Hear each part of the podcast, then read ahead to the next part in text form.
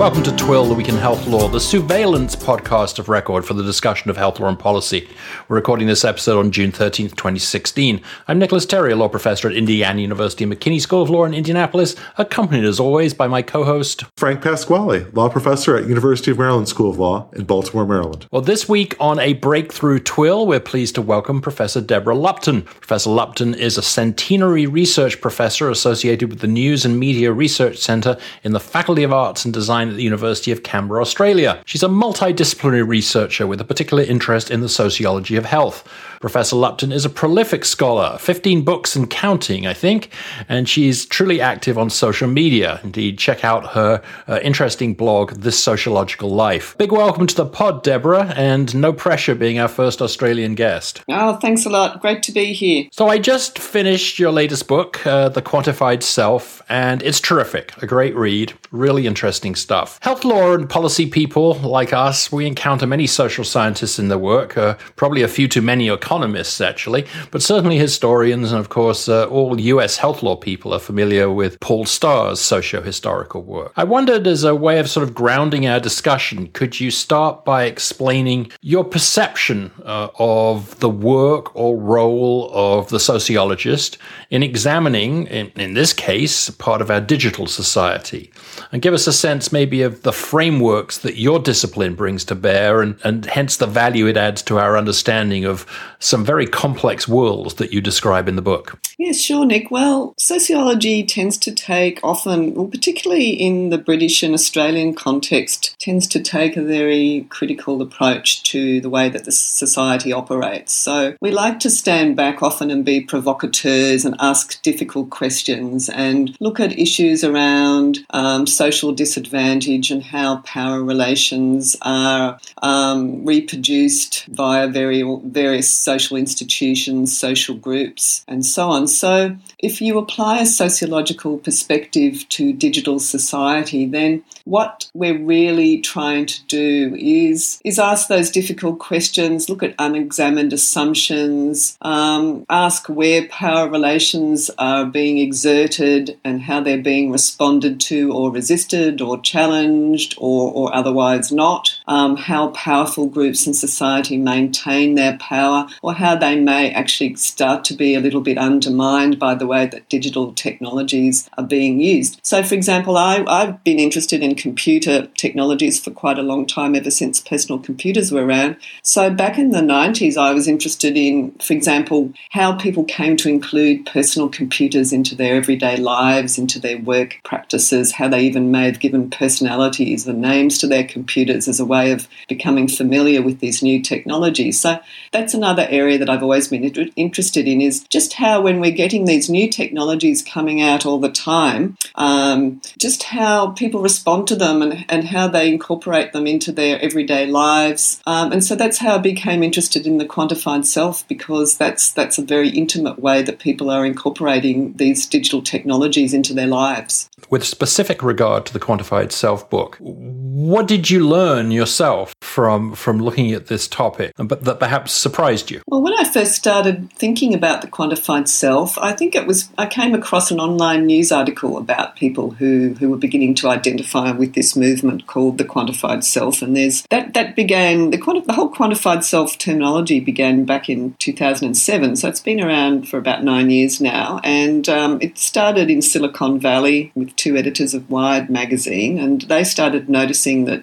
their colleagues and friends were starting to use wearable technology or apps or soft other forms of software to track elements of their lives using these kinds of digital technologies. And so they actually came up with this term, the quantified self, and started to arrange meetups in their um, in their homes and then in meeting halls as, as this group became larger, and um, developed a website called the Quantified Self. And now there's international conferences and there's meetups all over the world. So it's really expanded in those nine years since it first was really invented, this movement. Um, and so I, a few years ago, I guess it would have been about three years ago, I started noticing noticing that there was a lot of media coverage of the quantified self or quantifying the self, whatever the term might be. Um, and so I looked more into it. I looked into the website. I looked at how people were talking about it and using this concept. And so I, I, that was what interested me from the start was this notion that if you uh, monitor and measure aspects of your bodies and your lives, then what does that begin to do in terms of how you think about yourself and your body um, and your social relationships with others? Then I became aware that more and more domains of social life were encouraging people to self track. So it became beyond a sort of personal pursuit to something that people may have been started to be encouraged to do in the workplace, for example, or in the school. So it seems to me now that the the, the notion of self tracking using digital devices has really proliferated, and it's beginning it's it's proliferating more and more as you know each each year. How do you figure into this sort of popular cultural representations? Um, you know, the character Data, who's the cyborg in Star Trek, for example, or the relationship between the man Theodore and the computer Samantha in the movie Her. Um, I ask this because I think. Uh, a lot of our digital space, you talk about hybrid beings as where where persons are collecting information, uh, data about themselves and using it. But uh, increasingly, um, I think th- this hybrid uh, is also uh, uh, through our interactions with what we sometimes refer to as personal data assistants. Um, so, you know, Siri on the iPhone or the watch, or um, Alexa on the uh, the Amazon Echo. Um, these are sort of interactive agents that are sold as having personal characteristics, even personalities, and and and I think they tend to become further anthropomorphized as we use them. Yes, I think that's true, but I think that even when we're talking about the the original research I was doing 20 years ago, that I found a very similar thing just with personal computers. I think humans, and they didn't use um, you know alluring female voices to speak to us, but humans have this tendency that, that we, we that's the way that we become familiar with unfamiliar items. And a, and a new digital device is an unfamiliar item. We may forget now just how new and, and strange a personal computer was back in the late 1980s when people started to, to really use them a lot. But it was a new technology. People were having to learn just what this thing was, how it, how it could be used, how it could be incorporated into their lives. And often we, we do this by giving uh, a human like characteristics, even to something like a personal computer. And I think uh, um, I think as we are now wearing these technologies on our bodies, as in the form of a, a bracelet or a, um, a smartwatch, um, we you know there are now um, smart tablets that you can swallow, so they go inside your body and signals come out from inside your body onto an, a patch on your arm. So these some of these medical technologies are actually go right inside the body, um, and they literally make make us cyborgs. Um, but I think what's happening now is that not only do we have this very intimate relationship with these technologies because they are literally carried or worn or are inside our bodies, which means that they do become almost like prosthetics of the body. Um, what is also very interesting is that the digital data that these technologies generate about our, ourselves also, I think, come to have a very intimate relationship with us. So, so some people use the term data doubles. I prefer the term data Um, but whatever we're going to call them, these are conglomerations of personal data about very intimate aspects of our lives that have been collected, um, whether we, we're searching online, whether we're purchasing things, whether we're wearing a digital self tracking device, however we interact online, um, there are these reams of, of, of, very personal data being collected about ourselves. And I think we're now, only now really coming to terms with just what these data tell us about ourselves, um, what other people can tell about us from these data. Um, and I think the quantified self is right in the middle of all that because people are trying to trying to use these data um, in useful ways for themselves. But as I said, um, other actors and agencies are also now trying to use these data for their own purposes.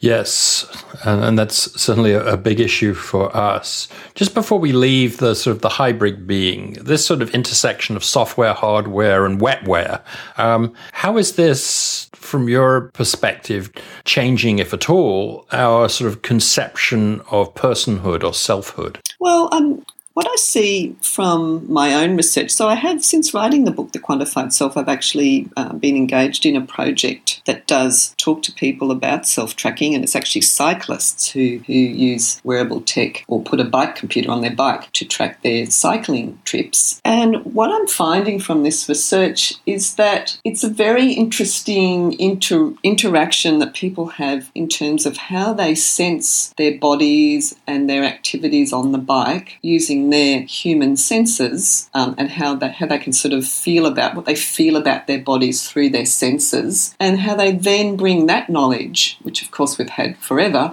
how they bring that knowledge to their interpretation of the digital data that they're that their um, digital devices are telling them about their rides and their bodies. So people are so these people are quantifying themselves. Um, they're quantifying their trips, their their heart rate, how many kilometres they may have cycled, what the cadence was, um, what the you know incline was that they cycled on. For example, lots of different things about both their bikes and their bodies. And in fact, there's an intersection there of, of the bike machine, the human body, and the machines that are tracking both of them, which are really, really interesting from a sociological perspective. And, um, and it's, it's really interesting when people talk about, for example, how they use their bike computer that they might be have on their handlebars as they're riding. They're seeing what their bike computer is telling them about the ride. They may change their ride as they're cycling in real time in response to those data but they also may make sense of the data in relation to what their body's telling them as well. So, what the bike computer doesn't tell them is just how strong the wind is, for example. That's what their human senses of their body is telling them. Um, so, we're getting very interesting intersections there between the interpretation that people make of the data that, that these um, technologies return to them um, in response to their own sensations as they're actually riding through space with these devices. So, there hasn't been a huge amount of work yet that's looked at those intersections, but I think um, there's a great scope for doing even further work because because there is now um, so many domains where people are using these kinds of self-tracking devices, and we still don't really understand how they interpret these data and just how they then change their lives in response to these data. Oh, that's fascinating. And just in passing, um, I don't know whether you're familiar with, the, with this, but there was a, um, a lawsuit that that was brought unsuccessfully on the West Coast with a, against a an app that was being used by sort of extreme bikers, uh, questioning whether in fact the app was driving uh, folks beyond their abilities and so on, uh, which is sort of another of those sort of intersections. And I, I clearly see that there's a another book in your near future talking about uh, virtual uh, reality and uh, the uh, the additional steps that that's going to take us away from the the sort of the person as as we know him or her at the moment. Let's turn to the uh, uh, the chapter that you entitle an an optimal human being. And this is the human being who m- monitors in order to sort of self optimize the self. And uh, we have a lot of interest on this side of the Pacific in uh, what uh, we call the engaged patient. This is something that comes up in comparative effectiveness research projects, um, employer or insurer encouraged uh, wellness or fitness plans, and so on. What can you tell us about the the engaged or the quantified patient? Ah, yes, that's another one of my big interests actually. In the, the book I'm working on at the moment, which I'm almost finished, thankfully, is is on um, digital health specifically um, and critical perspectives on digital health because I think um, there's been a lot of very techno utopian um, visions of what digital health technologies can offer people, um, and part of that is this notion of the engaged patient. But again, if you bring in a sociological perspective, it's far more complicated than that. It's not just about um, this fabulous idea of patients going out and becoming incredibly active and aware and knowledgeable. It's very, very complex. So um, I should note that the, the title, the, the Optimal Human, is in scare quotes, so it is a quotation from one of the more utopian uh, representations of what self tracking can offer people, because that this yes, this notion of optimizing the self is very very dominant in the quantified self discourses. If you look at popular, you know, if you look at the quantified self website or other discussions, news news articles about it, and so on, or even if you look at what people say themselves when they're using self tracking technologies, they do often talk about that. That that's why they're engaging in self tracking. They're looking to improve their lives, to make themselves better people, to have better bodies, more healthy bodies, more fit, productive bodies, to have a more productive um, work life, for example, or even control their moods. Lots of different aspects that they're looking to improve about themselves. Um, and if you do look more specifically about the engaged patient um, discourse, then that, that is interesting because you do see a lot of talk about the engaged patient or the activated patient is a term that's used often in North America as well, which makes right. me kind of reminds me of I don't know. It's an interesting terminology. Activating someone, you know, act, an activated person um, sounds like you almost have to push a button to get them activated. Um, but anyway, I prefer the term engaged, engaged patient. So that implies, and, that, and you know, this notion of the consumerist patient, someone who is actively seeking out knowledge about their condition condition and working to working with healthcare providers to improve their health condition rather than being a passive recipient of healthcare. That's been around for a long time now and it's been promoted by patient consumerist movements as not just healthcare providers themselves, also from the perspective of the patient, the idea that, you know, as a patient, people should not have to just passively accept the uh, the authority of the medical practitioner. So that's been around probably since the 1970s, that whole idea of the, the engaged patient. What we're seeing now is, in the context of digital health technologies, is this what I call the digit, digitally engaged patient, which is the patient who does um, actively use digital technologies. They use Google to, as you know, most people do anyway, to search information if they're feeling some symptoms and they're wondering what's going on. Um, maybe self self diagnosing using that sort of searching or even a self diagnosis app. Um, and um, I think from, from my reading of the medical literature, so if you look at um, medical journals, there's a bit of ambivalence there amongst healthcare providers. On the one hand, they do support the idea that patients should be not just passive recipients of, of what doctors tell them. On the other hand, there's been a, quite a lot of concern about, you know, the so-called Dr. Google um, and the fact that patients are getting inaccurate advice from online media. Um, there's also been the condition of cyberchondria that's been invented in the medical literature, which which refers to the to sort of over anxiety that people might have from going online and finding out inaccurate or even too much information that might be accurate about their condition. So there's a very fine line I'm seeing amongst in the medical literature at least about the idea that yes, it's really great that patients should be engaged, they should be taking you know taking responsibility for their health care and their condition which of course is a very, very sort of neoliberal approach as well that people should, that citizens should be taking responsibility responsibility for their health. But on the other hand, too much of that can actually start to challenge medical authority and medical dominance. You know, and and we we have got many examples now online, of course, of patient support networks where where patients do interact with each other and do share knowledge. So so that's been facilitated. That kind of um, engaged patienthood has very much been facilitated by the on the the onset of digital media. Well, thank you, Deborah. In the United States context, many of these quantification programs are being deployed in what's called wellness programs. One of the legal concerns here is a worry about coercion. Do you feel that quantified self tracking technology can lead to feelings of coercion when deployed in the employment context? Yes, I do. That's one thing I do talk about quite a lot in the book. And so I identify different modes of self tracking, and uh, one of them is the private mode, which is basically someone just choosing for themselves that they want to self track. And, you know, many people do find that works for them and achieves goals that they've set for themselves. But then I have what I call the pushed and the imposed modes of self tracking. And there's a very, you know, blurry line between those two because, you know, we can ask the question when does pushed or encouraged self tracking, which may be encouraged um, by your um, employer,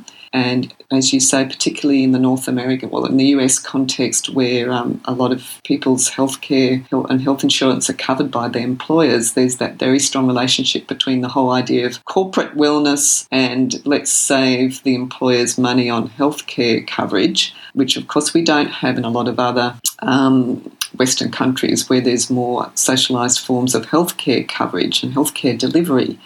So it is a very particularly American phenomenon that this idea that um, as part of being a productive worker, you are a healthy productive worker and you're not costing your employer too much as well in healthcare insurance.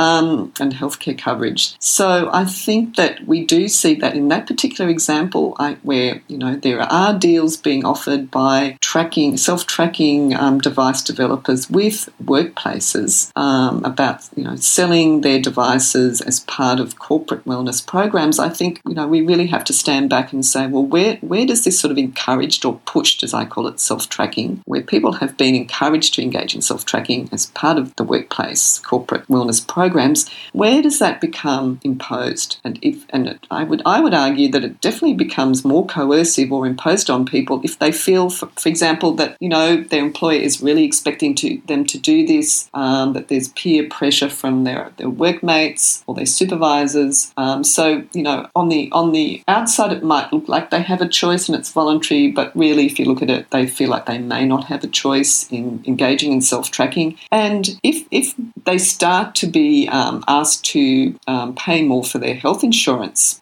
policy, then I would argue that does become imposed um, because you know you, they're actually being um, punished by having to pay higher premiums if they don't engage in these self-tracking programs. And it's interesting that even here in Australia, um, health insurance cover health insurance um, companies aren't allowed to directly ask people to upload their their fitness tracking um, data, but they offer other incentives as part of loyal, loyalty reward reward programs, um, and life insurance companies are able to do that, and they're beginning to do that. And I think that's the direction. To me, it seems like it's the direction of insurance for life insurance, health insurance, that we're going to be moving, and we are already moving towards this very customized policy um, calculations that are based on individuals' um, health and fitness self track data. I can really see that we're moving in that direction, and I think people really need to be aware of that and to start thinking about what the implications are for social inequality and for further disadvantaging people who may not have the resources to um, engage in um, the kind of health related activities that are required of them if they sign up to these sorts of programs. Yes, and of course, it, it, it, really changes how you look at insurance as well, of moving away from community rating to individual rating, which is uh, really sort of stands the insurance uh, model as we've always understood it and kind of uh, encouraged it kind of on its head. In the United States, there is a recurrent emphasis on meeting certain numerical goals. For example, having a BMI under 25. Is this a global phenomenon or one that seems more common in certain areas? More broadly, are there significant geographic variations in the quantification of selfhood? Well, I think the move towards metricization of people's bodies and their lives um, is definitely a global phenomenon, at least for the Western world, where we have the privilege of worrying about that sort of thing and focusing on those sorts of aspects um, of our lives. So we are finding that we have what some people call an audit culture now, where, and I, and I would argue that the quantified self is part of this audit culture where we, um, as individuals or as social groups or as institutions or any other kind of group, um, are being asked constantly to monitor and measure ourselves and then reflect upon those metrics in different ways. And you, you see it more and more in academia, for example. So we now have Google Scholar, where which metricizes um, our our publications and how often they're cited, and we have no choice over that. Google automatically does that for us. But what's that? That has led to uh, to these sorts of citation indices being now um, incorporated into academic working lives and promotion policies, and whether or not people get research grants. So that's just one example of how metricization and the audit culture has moved into the kind of workplace that I work in and that you work in.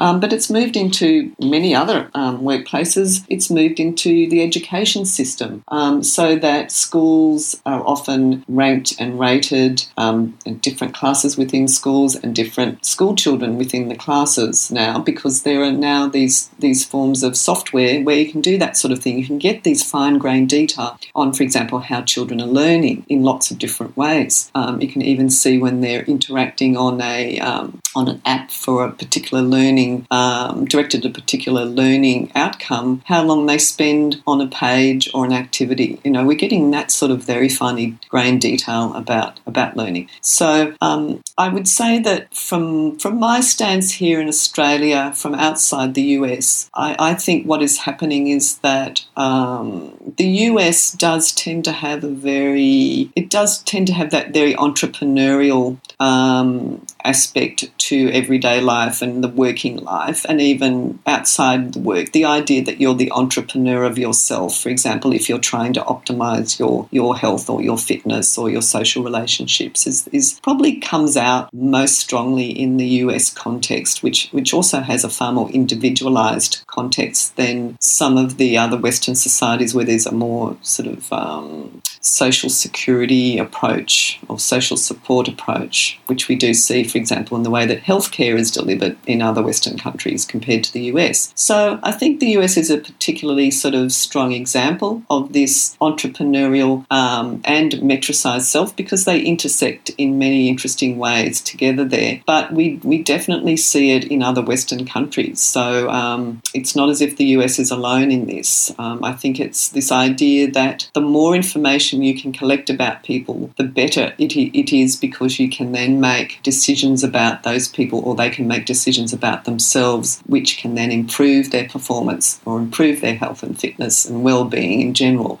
That is a very dominant idea that we have now in Western cultures about about selfhood, um, about who are considered ideal citizens and who aren't, about who is then taking responsibility for their health and productivity and, and well-being and who aren't. And a lot of that does pin on this idea that if we can generate enough information, then people can then use those that information and act upon it. In the conclusion of the book, you discuss a design anthropologist who tried to make apps more accessible to underprivileged populations. Bryce Peak, that anthropologist, called this a decolonized app design. Who does she believe currently colonizes app designs? Do you believe her efforts were successful or could be in the future? Well, that word decolonize is a very culturally specific one because she was talking about um, she was talking about minority cultures in the North American context, and if, if if you take the Australian context, it might be Aboriginal people here in Australia who are very mm-hmm. uh, marginalised, um, and so she was she was talking about minority cultures where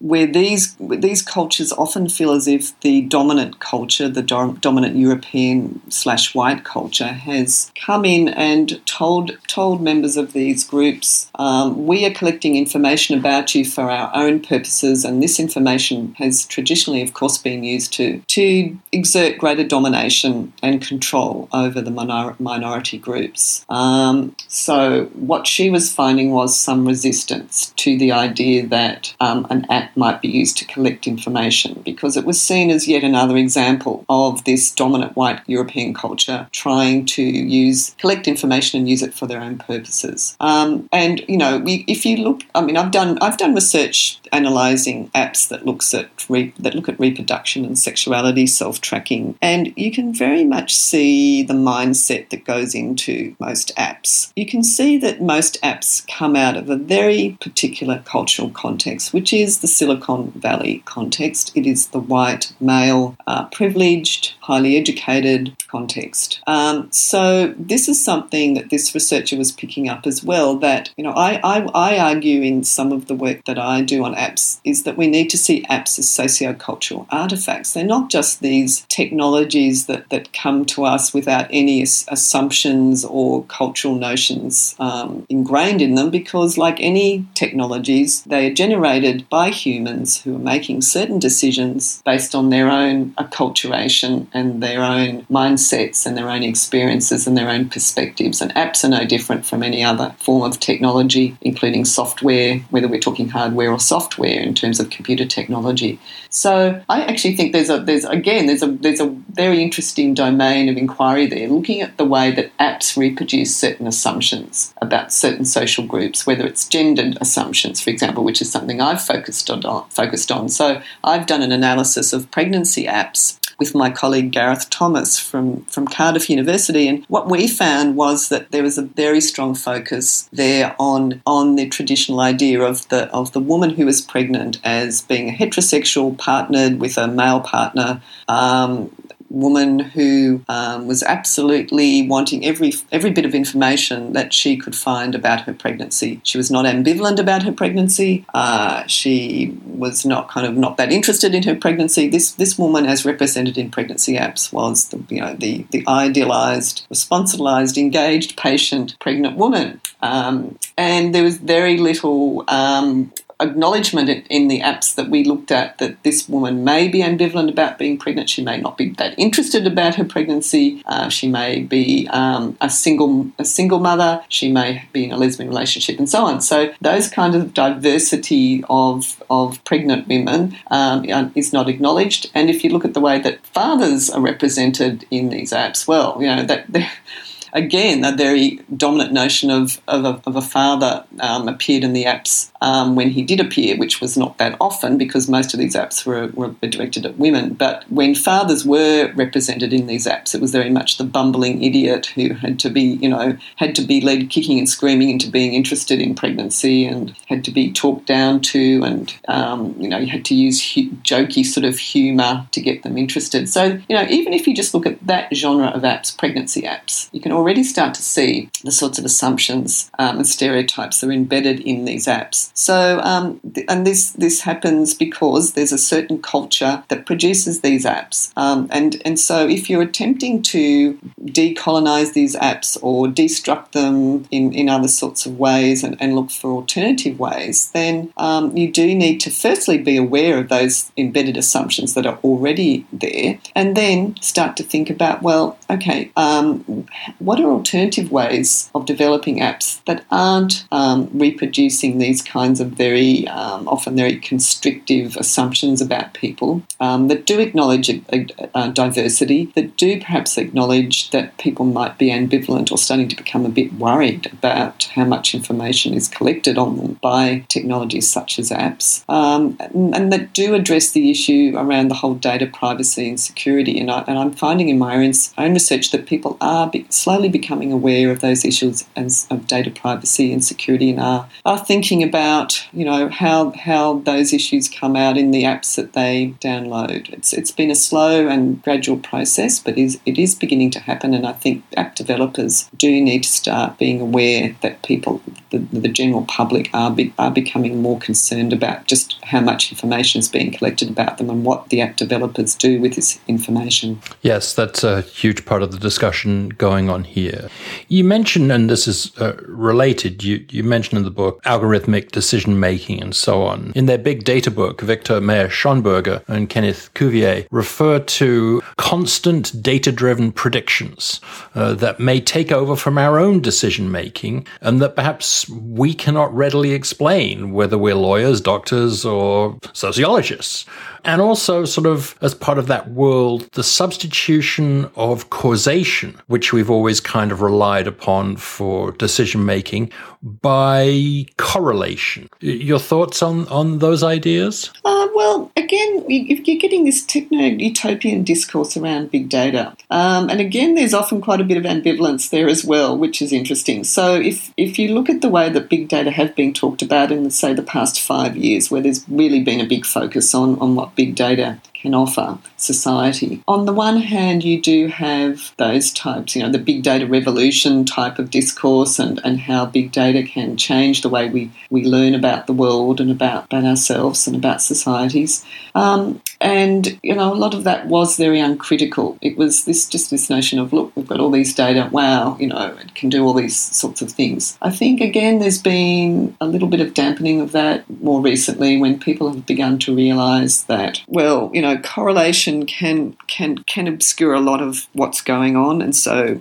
if you're only interested in looking in correlation, then that, that is a very superficial way of understanding um, events, which in fact often can be very misleading. And I've, I've actually noticed that even amongst data science, um, you know, people talking about data science on blogs, for example, or people talking in on commercial related blogs about big data, there has been a bit of a turn back to what some people call small data because they argue that big data just yes, it's big, it's, it, it does offer a lot of um, potential there in terms of you've got a lot of data points to work with, but you can often get swallowed up in these data, and that's a terminology that's often used. There's a tsunami of data or an ocean of data, and we're all drowning in it. Um, there, and there's that ambivalence coming out that people often don't know what to do with these data. There's just too much of it, and it's very hard to make sense of the massive amounts of data that are around. And so, in some cases, people are turning more towards small, fine grained data that, um, that they can actually work better with. Um, so, you know, there has, in the social sciences, it's been interesting because there's been a bit of anxiety around, well, if, if, any, if, if the, the internet empires are collecting all these data, then they can crunch the data and they can know more about social behaviours than we can because we don't have access to those data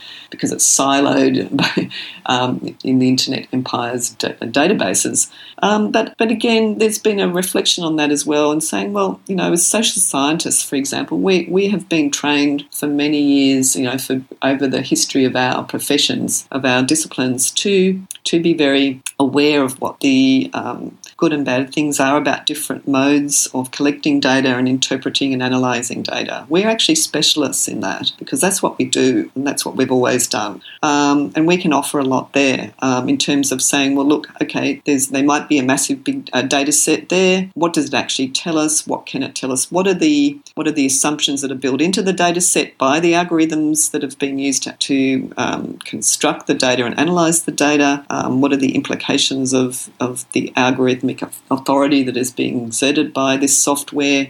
Um, there are lots of really interesting and again provocative questions that we can ask about the whole big data phenomenon, and which we are beginning to ask. And there's there's there's a very interesting interdisciplinary subfield beginning to develop called critical data studies, where not only sociologists but cultural geographers, historians, internet studies, culture studies people, they're all starting to to ask these sorts of anthropologists is another example. They're all starting to ask these these questions and um, cast a critical critical eye on, on both big data and small data and the intersections between the two and the implications of both. And I think in this world of, you know, apparently, you know, it's been said that, that, that data science is the new sexy profession. Um, well, I would argue that social data science or critical data science from a social perspective, well, I mean, we need way more of that as well. And I, and I think for those people who are interested in the social sciences and legal legal aspects as well, which I would incorporate incorporate into the social sciences, then that is a, it's a key area of research um, and inquiry that um, is only going to become more key as, as we progress into this datafied world. And that was this week's The Week in Health Law. A special thank you to Professor Lupton for joining us. Uh, she can be found on Twitter at D.A. Lupton, D A L U P T O N. Super fun having you with us, Deborah. Thanks, Nick. It was a pleasure. We post our show notes at twihl.com. If you have a moment, please go to iTunes and rate the show. You can me at Nicolas Terry on Twitter, and Frank, of course, is at Frank Pasquale on Twitter. Thank you for joining us and have a legally interesting but healthy week.